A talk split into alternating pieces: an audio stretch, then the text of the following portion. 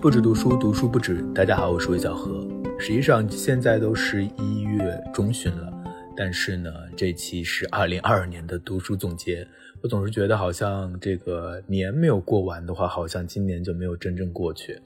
数量上我算了一下，和去年和前年都差不多。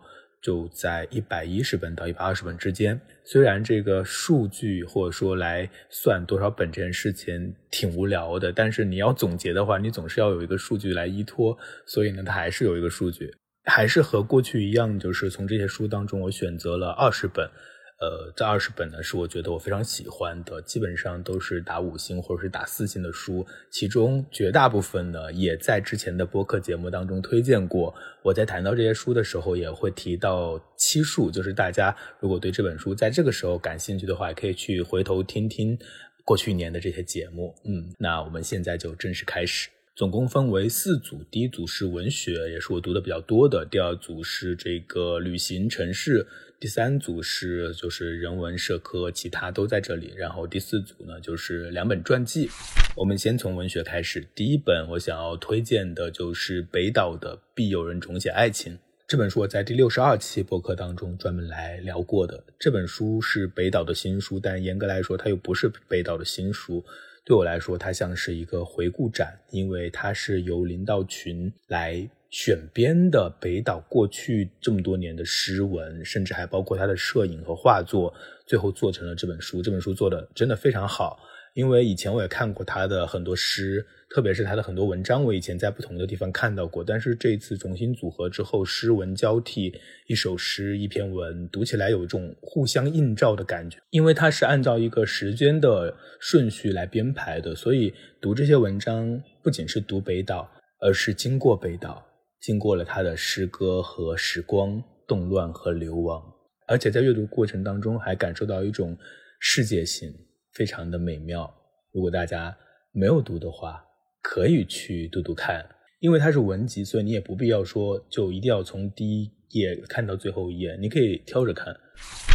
第二本是我本芬芳，这是杨本芬奶奶的第三本书。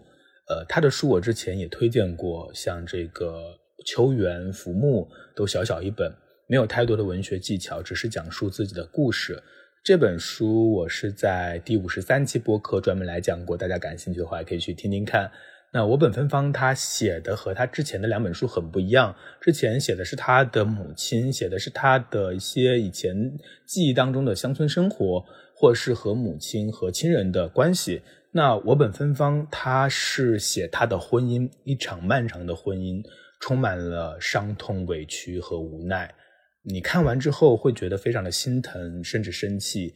他不仅是写他自己，也是写出了一代甚至是几代女性的日常遭遇，就是一种巨大的普遍、巨大的忽视，在那种阖家团圆的氛围之下被粉饰、被掩盖的伤痛。这些伤痛，他们确确实实的存在，也需要被倾吐，需要被听到。所以，即使说他的。文学技巧没有多么的高明，但是这种真诚或者是这种真实还是很打动人的。我也一直对这些部分非常的看重。第三本书是一本旧书，是我从啊二手市场淘来的，叫做《书缘情缘》，作者是凯蒂。凯蒂呢，不知道大家熟不熟悉？他是在九十年代和两千年代在《万象》杂志发表了很多的关于读书的文章。也收获了一批读者，但是那个时间我没有赶上。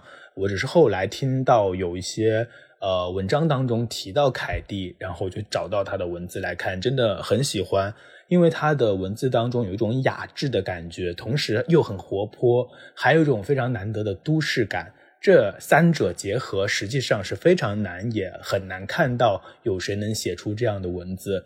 在他这些文章当中，你看到一切都是舒展的。他有写八卦，有写掌故，有写生活，还有情感，读起来就是趣味盎然。然后又不是现在的很多那种抖机灵的文章。而且在读这本书的时候，我也读出了一种世界性，因为当时这些文章是凯蒂刚刚去到英国的时候在伦敦写的。他写到印度的宗教、英国的阶级，写到单身女性的烦恼，写到同性恋的斗争。还有关于旧书店的一些情谊，对资本主义的反思等等，就是不管是大的问题，还是小的问题，身边的问题，还是遥远的问题，他都可以把它接纳到自己的这个生活的小世界当中来，然后再把它娓娓道出来，就是非常非常的美妙的一种阅读体验。现在的很多文章都很急，急着煽动情绪，急着发表观点。既不想理解世界，也不想理解自己，所以我非常喜欢凯蒂这本书，就是因为他的文章当中有一种知识的密度和趣味的平衡。我觉得这不仅是品味，也是技术，非常的难能可贵。读完这本书之后，我又去买了他的一本旧作，叫做《海天冰谷说书人》，也很不错。下面是第四本书，是一本教材，叫《文学批评入门》，作者是汤用彤老师。诶，这个教材，我觉得作为教材来说，真的太好读了。很多时候我们会想说，去入门某一个领域，那很多教材就是最好的入门。教材写得好呢，它就不仅是这个知识结构比较清晰，而且读起来也不会特别的难。这本书就是这样的，而且它不是按照常见的那种文学批评史的方法来编写这套教材的，而是更偏向于实践，从文学批评是什么。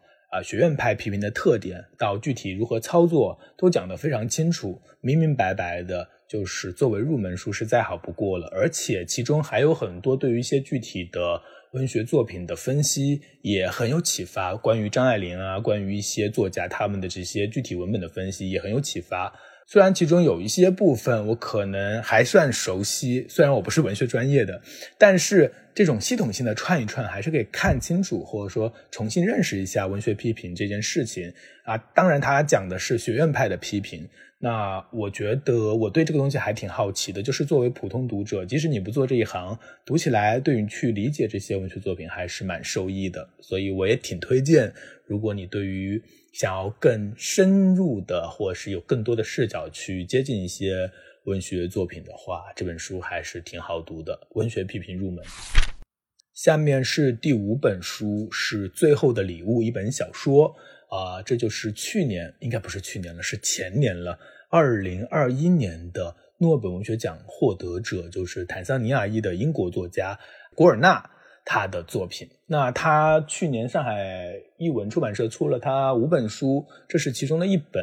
呃，我蛮喜欢这本书的，因为它非常的好读，它没有那种现代主义的谜团，呃，就是一种有种。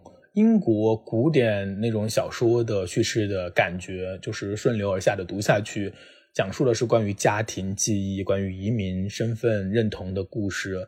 不知道为什么，即使是作为中国读者，我还是从中读到了一点熟悉的感觉。呃，或许说种族啊、阶级这些问题，很多时候都是重叠的，而贫穷这件事情在哪里都是相似的。而且我非常喜欢作者，他展开了一种不被看见的生活。每个人都有来历，包括这个这个小说当中的父母和子女四个人，每个人都有来历，每个人都有秘密，包括他们的屈辱。然后在文字当中，作者给予他们尊严。呃，我在第八十五期的播客节目当中和这本小说的译者宋谦老师有一个对谈，大家感兴趣的话可以去听一下。下面一本书呢？是一个女人的故事，加上一个男人的位置。这两本书是安妮·尔诺，就是二零二年的诺贝尔文学奖的获得者，法国女作家安妮·尔诺她的小说。我一开始是读了这个《悠悠岁月》，但是我觉得不是那么好进入，然后又读了她的另外几本书。这个一个女人的故事和一个男人的位置，我很喜欢。他们这两本都是写于一九八零年代的，写的是他的父亲和母亲。这两本书呢？它是回忆性质的这种自传，但同时呢，它又不是完全的讲故事，呃，它还有一种社会学的视角，就是把个人记忆和历史交织在一起。有一种说法是，他把自己当做一种民族志来书写。嗯，整个两本书都有一个共同的主题，就是写一个工人阶级家庭的孩子的成长，啊，包括他的经历当中所面临的羞耻，他和父母的疏远，当然还包括他父母各自的一生。其中写到的这种阶级背叛的主题，我相信在这个城市化运动浪潮当中的中国读者也会非常的感同身受。我自己是非常喜欢这两本小书的。这两本书，包括一个女孩的记忆，就是安妮尔诺的这几本书呢，我是在第八十四期播客节目当中有讲，大家如果没有听的话，可以去听听看。第七本书是一本小说《美丽的世界你在哪里》，萨利鲁尼的新书。那关于这本书呢，我其实之前也推荐过很多次了。呃，我还蛮喜欢萨利努尼，但是我喜欢他，并不是说我喜欢他的写作的故事或者是他的情节，我更喜欢是他的语言。他的语言有这种粘性，就是他那些流水账一样的那种充满细节的语言，简单的充满空白的对话。反而能够让人一头扎进去，然后就沉溺其中，所以我还是真的很喜欢。我觉得他确实捕捉到了更年轻的这一代人，特别是这种文艺青年这这些人当中的某种情绪吧。和他之前的作品一样，这本书当中依然充满了很多细腻的纠缠的情感。啊，不那么快乐的主人公，细碎的生活，空荡荡的厌世感，还有一些像毛细血管或像汗毛一样的微小的情感，很矫情，很空虚，不沉重，没意义，但是很好。那这一本书我在第六十五期节目当中有讲，大家感兴趣可以去听听看。下面一本书呢，也是一本回忆性质的书，叫《暮色将近》。那这是一本很小的书，只有七万字，作者是英国作家戴安娜·阿希尔。呃，之前并不了解她，但是读了这本书就很喜欢她。她是一个非常酷的老太太，甚至对我来说是一个很冷酷的老太太，但是非常的有趣，非常的迷人。她写这本书的时候已经八十九岁了，这本书就读起来像一本回忆录，但是不是那种完整的从头到尾的回忆录，而更像是一种回忆文章的合集。在这本书当中，她示范了一种可能，就是。写作是一件可以终身从事的工作，并且通过这本书，我认识到了这个有趣的冷酷的老太太。她通过文字创造了一个她自己。我喜欢她的坦率，还有她的淡然。她在书中谈到了很多死亡、衰老相关的问题。那关于暮色将近，我在第七十七期节目当中也有聊这本书。大家感兴趣也可以去听听看。呃，下面是第九本书《草坪的复仇》，这个是布劳提根的一个短篇小说集，是一页出版的，很小很小，只收录了六十二个短篇。你可以随便翻开一页，然后就看下去，就像打开一个盲盒，你不知道你会收获什么，但是总会让你惊喜的，因为他们都充满着想象力。呃，当时我记得不知道是三月份还是几月份，我是接连读了《草坪的复仇》，还有《在美国钓鳟鱼》，还有在西瓜塘里，我都很喜欢，然后写了好几篇长文章，然后也做了一期节目，就是第五十一期节目，大家感兴趣可以去听。我非常喜欢他这种自由的文体，然后布劳提根的故事当中没有阶级啊，他没有写那种很多人在意的失落和委屈。他离开了那些爱恨情仇，那些最容易产生情节剧的东西，产生故事的东西。他关心的是生活的瞬间，而在瞬间当中有生活的全部。下面进入第二个单元，旅行城市。这两这个单元呢，只有两本书。第一本书就是呃，整个书单中的第十本《中亚行记》。这本书我在第六十九期节目当中也有谈到。这是一本特别好看的游记，作者呢叫做埃里卡·法特兰，他是一个挪威的作家，出生于一九八三年，有着社会人类学的专业背景。他写的是他去中亚五国旅行的这个故事。呃，之前两年不是刘子超有一本书叫。呃，失落的卫星嘛，也非常好看，然后很多人也都读过，还蛮畅销的。那这本书写的也是中亚，但是他们两个写的还蛮不一样的。因为刘子超那本书是更加有代入感的，就是读他的那本书，就是我们和他一起去进入到他的旅程当中。这本书呢，我觉得，呃，这个作者更像是一个专题写作者。如果你想从一个更大的尺度上来把握中亚，了解这些国家的政治状况、经济状况，还有这些地方的人民的生活处境呢，这本书就是一个很好的读本。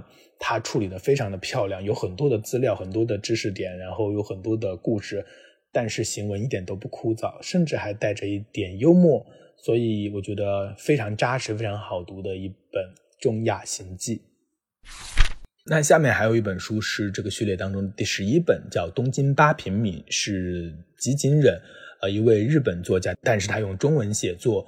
呃，如果说有的书让人感到崇敬，比如说那些经典，那有的书给人惊喜，比如说我看布劳提根，那么这本书就是简单的让人喜欢，就是像喜欢一个朋友，喜欢一件 T 恤，喜欢一支笔的那种喜欢，不用上升到任何宏大的意义，就是落在日常的生活当中，具体、扎实、可亲。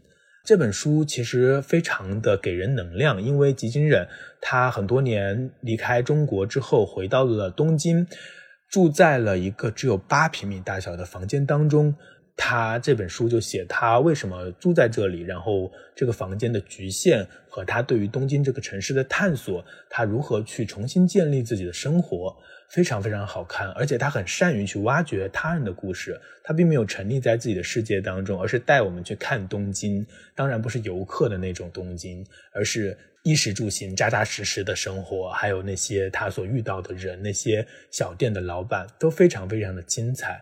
所以看到这本书的时候，我就经常想到自己为什么我和我生活的这个城市如此的陌生，我为什么没有走出去，没有去遇见、去碰撞、去记录、去生活，就啊，很遗憾。当然，王者不可见，未来有可追，也许之后。我可以试着多出去走走，大家也可以多试着和生活的城市有更多的碰撞。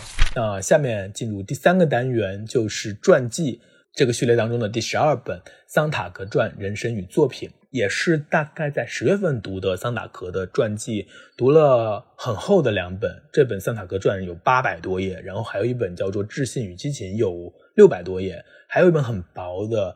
呃，努涅斯写的回忆苏珊·桑塔格一本很很小的一本书，就这三本书我是一起看的。然后看完之后，我比较喜欢这本《桑塔格传：人生与作品》，这个也是唯一获得了这个桑塔格儿子戴维授权的传记。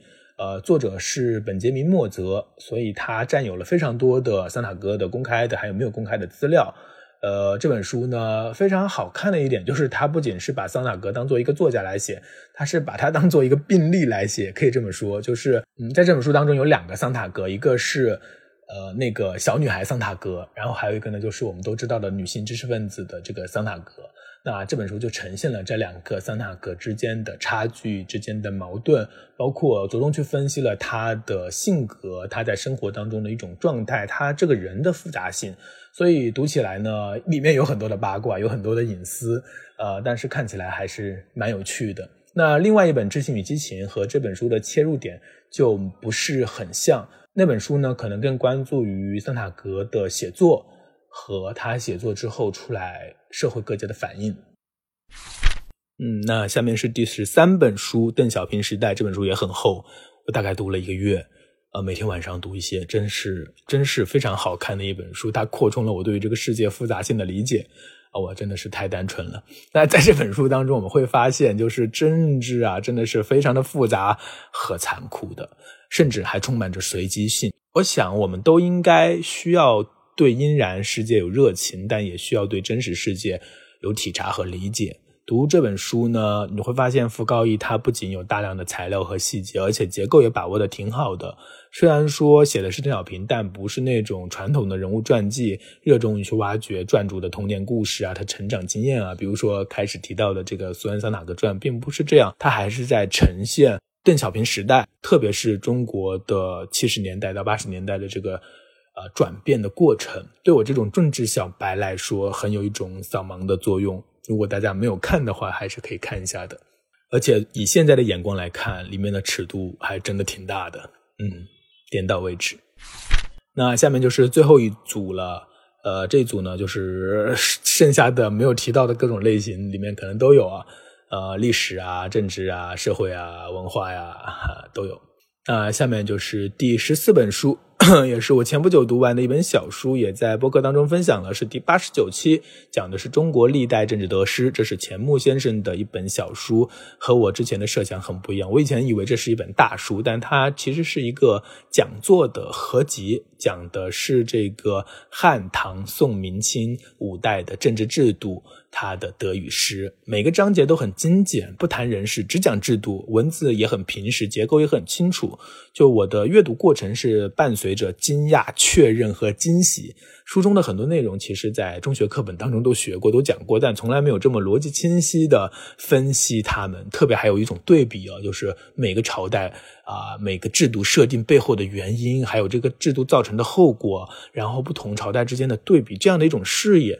呃，以前我是没有的。那这本书确实给我来了一次洗礼，非常非常有意思，也非常好读的一本书。那下面是第十五本书，一本关于政治学的书，《可能性的艺术》，是刘瑜的新书。这本书我在刚刚出版之后就很快读了，也非常喜欢。实际上我在他的音频课。呃，大概在二零二一年初的时候，我也听过一遍了。这本书我在第六十四期节目当中也分享过。对我来说，这本书带来了更多元的、更丰富的、更广阔的视角。读这本书，不仅是对当今世界的这个政治格局有更清楚的了解，对政治的可能性也有了更多更深的体会。呃，在那么多的成功的和失败的案例的对比当中。我们或许不可能找到一种一招制胜的办法，但是它让我们获得了一种更大的视野，让我们可以更加的审慎和清醒的去看待所谓的这些政治问题。呃，这本书我觉得就是非常非常的友好，对各种就是你对所谓的政治学完全没有了解的人都非常的友好，真的真的很值得一看。但是很可惜，现在可能没有那么容易买到了。下面是第十六本书。呃，叫做《置身事内》这本书是我在二零二二年的一月份读的，呃，所以没有在去年的总结当中提到。这本书应该是二零二一年出的，呃，也卖的很火，一直到现在好像都很火。我也觉得也很值得火，因为它是关于我们当下的中国的本和我们当下的经济有关的书。呃，作为一个中国人，我们都见证了中国经济的发展，也见证了所谓的这个奇迹。那对于这个中国政府和经济发展之间的关系呢，实际上很多人都是不清楚的。我当然尤为不清楚，所以这本书呢，它带来了一些解答。对我这种小白来说，其实信息密度挺大的，所以读起来也不是很容易的。但我还是很读得很兴奋。哦，原来中国的基层政府是这样的一种结构。哦，原来呃地方政府呃他为什么要去拉这个所谓的招商引资？他是怎么做到的？还有不同的模式是怎样的？读到这些的时候，你会哦，好像对自己所身处的国家这个地方有了更多的了解。我觉得这本书也是非常适合小白，适合适合外行的。蓝小欢教授他把结构处理的非常的清晰，新闻上也没有什么专业的术语，就是非常浅白的日常话。啊，向普通的读者来普及或者是讲解中国政府和经济发展的关系，非常非常有必要读一下。下面是第十七本，是应得的权利。呃，每个人都有应得的权利，对不对？比如不受他人侵犯的权利、言论自由的权利、获得工作的权利。这些权利不应该因为阶级、种族、性别的不同而有所区别，这是我们所有人的共识，是我们现现代人的共识。但是这本书的作者凯特曼恩却通过大量的事实向我们表明说，在日常生活当中的许多层面，女性的应得的权利并没有得到保障。相反，男性往往会觉得自己有某种应得的权利，而实际上这种权利是不合理的。那这本书的一个非常大的好处就是，它揭示了这种男性的不合理的应得权利感，来解释了所谓的这种厌女现象的一种背后的心理层因吧。这个东西还是蛮有冲击力的。那这本书也是摆出了很多的细致的例子和案例。摆出了很多的事实，让大家看到，呃，可以配合着今年出版的、去年出版的另外一本书《看不见的女性》一起读。我觉得两本都挺不错的，但我觉得《应得的权利》可能，呃，会更加的透彻一些。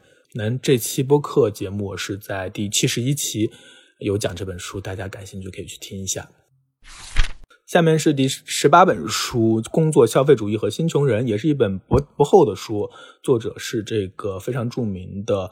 呃，社会学家包曼这本书呢，也是对我冲击很大的。就去年那段时间，我连续读了好几本书，什么制造消费者呀，然后还包括狗屁工作呀，还有之前读这个韩敏哲的一些书啊，包括这个桑德尔的一些书，反正都是和阶级、和公平、和新自由主义有关的一些书。然后呢，这本《工作、消费主义和新穷人》，我觉得是对我冲击最大的，然后也是。非常呃有启发的一本书。就这里面对于工作伦理和消费主义的分析，就把我很多模糊的一些概念一下子讲清楚了，非常好。包括他谈到的这种。生产者社会和消费者社会的不同，工作伦理和消费美学是如何发挥作用的？然后包括福利制度的兴衰、新穷人的处境，都非常非常的给人以警醒。而且光是这个消费美学和工作伦理这两个概念就很迷人啊，也很准确。所以非常推荐，如果没有读的话，可以去读一下这本《工作、消费主义和新穷人》。呃，同时呢，这本书我也是去录了节目的，在第七十三期，大家感兴趣也可以去听听看。第十九本是《始于极限》，这也是去年非常火的一本书了。副标题叫《女性主义往返往复书简》。这本书呢是上野千鹤子和铃木良美的书信来往。铃木良美呢，她有一个。这个标签就是前 AV 女优。那上野千鹤子呢，是日本非常著名的女性主义学者。呃，他们两个的一个交谈，呃，非常的锋利，也非常的敏锐。他们谈到了很多的话题，像母女、婚姻、独立、自由等等。非常受启发的是上野千鹤子谈到的一个贯穿这些信件始终的一个话题，叫做结构与主体的困境。其实这个也和所谓的新自由主义有关，就是现在很多的一种观念都认为你得为自己的人生负责。这种负责理论呢，就是在上野千鹤子看来就特别强调所谓的主体，但是这样的一种强调就反而去淡化了结构的责任，一切都全责自负了，那么这个结构问题就被引申了。所以他一直都强调说，承认自己是结构暴力的受害者，绝非溃败；承认伤害，并不是屈服，而是抵抗。最后一本书呢，是第二十本《感知、理智、自我认知》，也是去年给我很大能量和力量的一本书，是陈嘉映老师的新书。那这本书呢，它。带我们从头看一下，我们是怎么认识世界的，我们的感知理智是怎么发挥作用的，我们是如何进入理智时代的。而且他说，我们现在正站在理智时代的末尾，那么我们之后要往哪里去？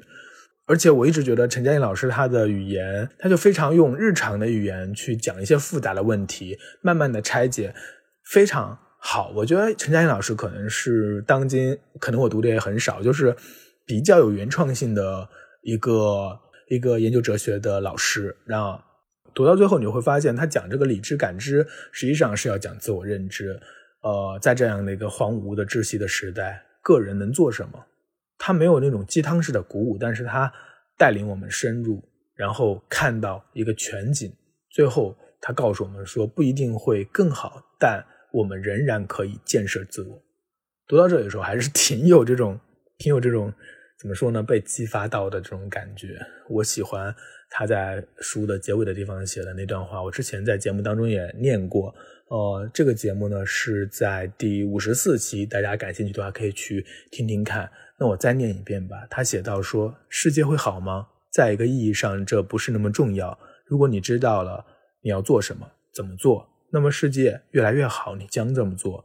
如果世界变差了，你还将这么做。你这么做。”也许世界变差的慢一点，变差的少一点。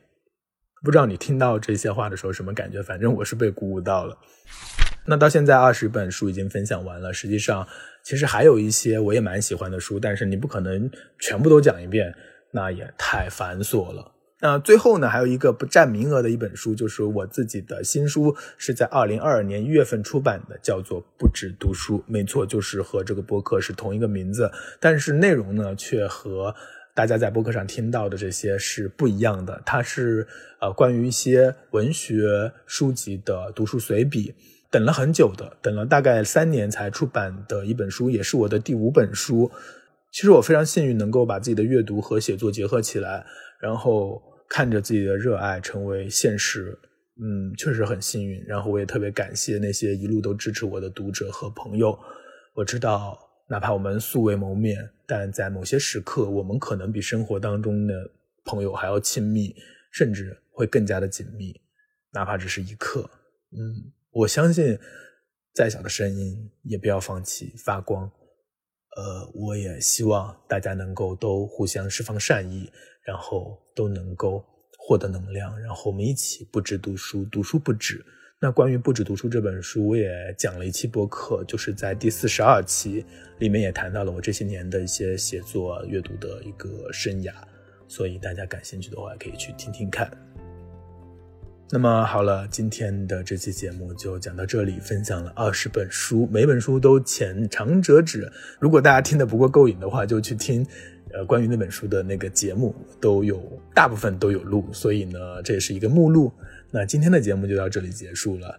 最后想要对大家说一声感谢，感谢你们的支持，也是让我在声音的这个领域当中获得了一些笃定的东西，然后找到了一种节奏，也是我自己很开心的一件事情。